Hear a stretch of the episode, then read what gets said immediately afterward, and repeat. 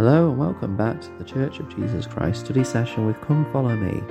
I'm your host Matthew Roberts, and this is Series 3, Episode 316 of this daily study podcast. Thank you very much for joining us today as we begin a new week of Come Follow Me study today. We are looking at Doctrine and Covenants sections 129 to 132 um, in the week of November the 8th to November the 14th, and we are covering section uh, 129 today.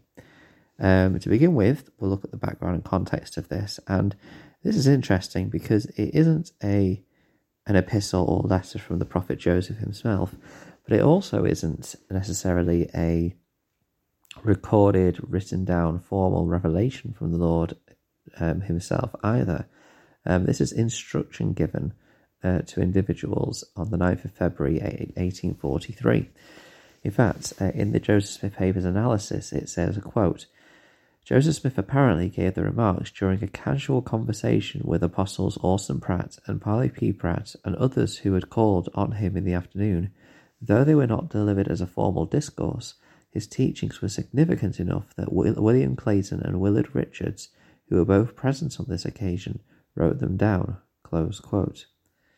So this is just some teaching or instruction given on this particular point, not necessarily a formal revelation, but um, it is certainly some something that, that the Lord has received uh, by from that Joseph has received from the Lord um, to be able to teach the saints and and prepare them on this matter.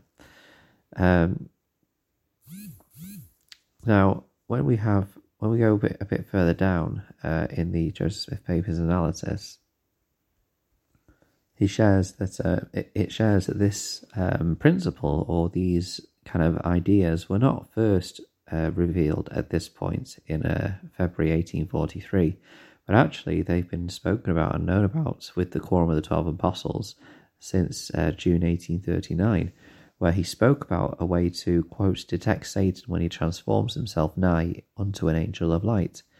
Um, he explained that a person might distinguish between an angel of God and Satan by trying to shake hands. Close quote. Uh, Parley P. Pratt and Orson Pratt, though, because of um, their imprisonment uh, away from the prophet, uh, because of their missions to England and to Columbia, Missouri, uh, because of Orson's disaffection with the church for a couple of years between 1841 and 1843, uh, both of these individuals uh, will have not heard the instruction and guidance that was given on this matter, though Hence, Joseph sharing it with them at this meeting uh, in 1843, in February. Um, the idea of how to discern between uh, angels and other spirits, and actually what um, angels are, where they come from, what they're made, what material they're made of, uh, and things like that, is was a point of discussion amongst 18th uh, and 19th century Protestants uh, and so this uh, was something which many of the members of the church, particularly newer members of the church, will have had. Coming from other faith backgrounds and things like that, this will be something which they would want some clarification on. Uh, and so this is what uh, was received by the prophet Joseph Smith on this matter. Uh, if we go to the section then and have a look at uh, what it is the Lord that well, the prophet Joseph says from the Lord um, about how to discern.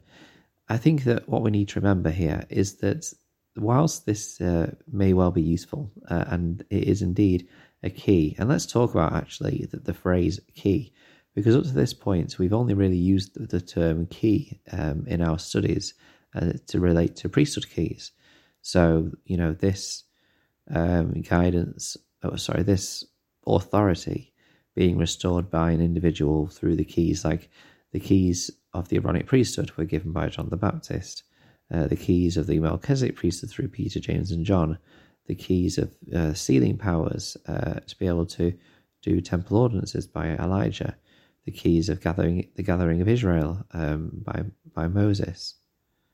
No, sorry, um, by um, yeah, by Moses, uh, and just you know, various priesthood keys held by um, ordained individuals in the Church of Jesus Christ.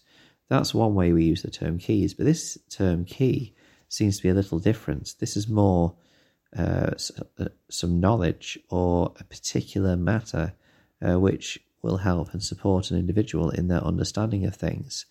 Um, I heard, and I liked this. I heard it be referred to by an individual on, on another on another podcast that the term key here might well be better replaced with the word token, um, or you know specific knowledge in order to do or do, or perform a certain thing. Um, I liked that because it helps us understand what it means by key here. So, uh, to begin with, in verses 1 to 3, uh, the prophet Joseph teaches about uh, the nature of resurrected and spirit bodies in heaven.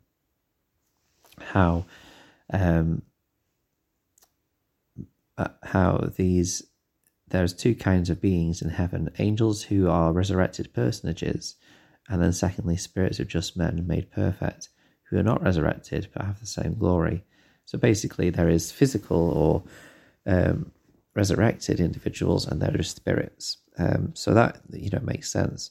But then in verses four to um, four to nine, we have here um, a set of scenarios or circumstances which an individual must do if they are uh, visited by a messenger from God.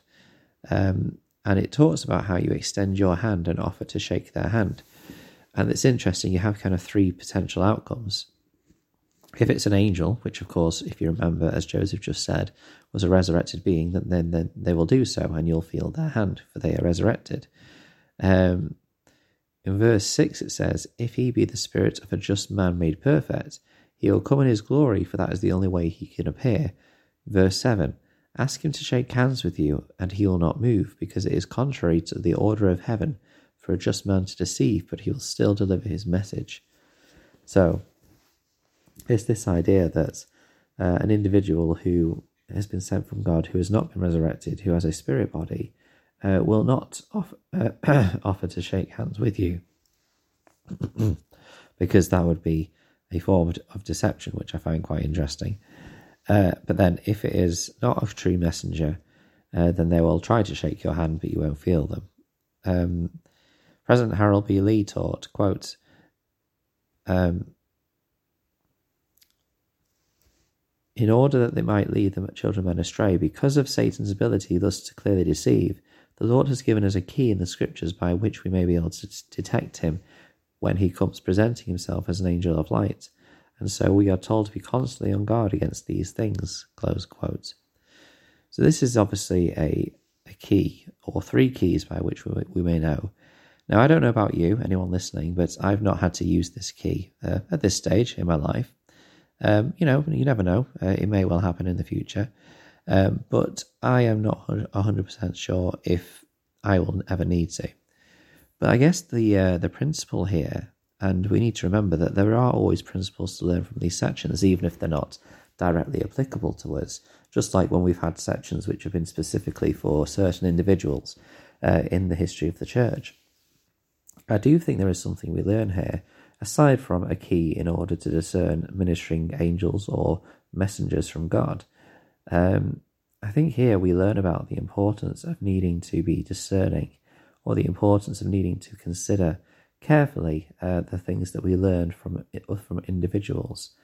Um, there are so many um, sources of information and news and teachings in the world and whilst we may not discern whether someone is teaching us something correctly by shaking their hand, if they're a, if they're an individual uh, on the earth, uh, what we need to do is remember to have the Spirit with us and learn how to discern and to and to seek guidance on things that are taught to us. And things that are taught to us obviously can relate to things in the world, but also to individuals within the church.